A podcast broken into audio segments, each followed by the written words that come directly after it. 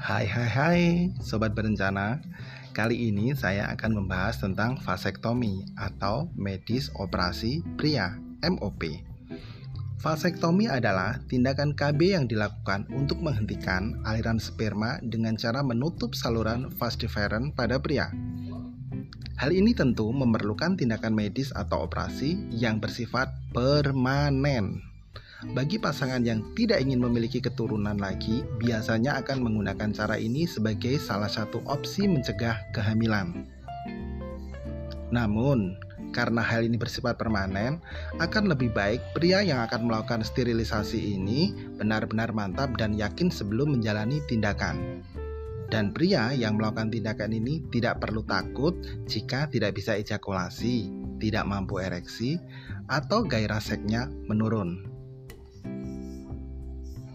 Efek samping dari vasektomi yang pertama bisa terdapat darah di dalam air mani. Yang kedua, memar pada testis beberapa bulan pasca operasi. Yang ketiga, pendarahan atau pembekuan darah pada area testis. Yang keempat, infeksi pasca operasi. Yang terakhir, perasaan tidak nyaman pasca operasi. Demikian informasi yang bisa saya sampaikan terkait dengan vasektomi atau medis operasi pria. Sampai jumpa pada metode kontrasepsi selanjutnya. Bye.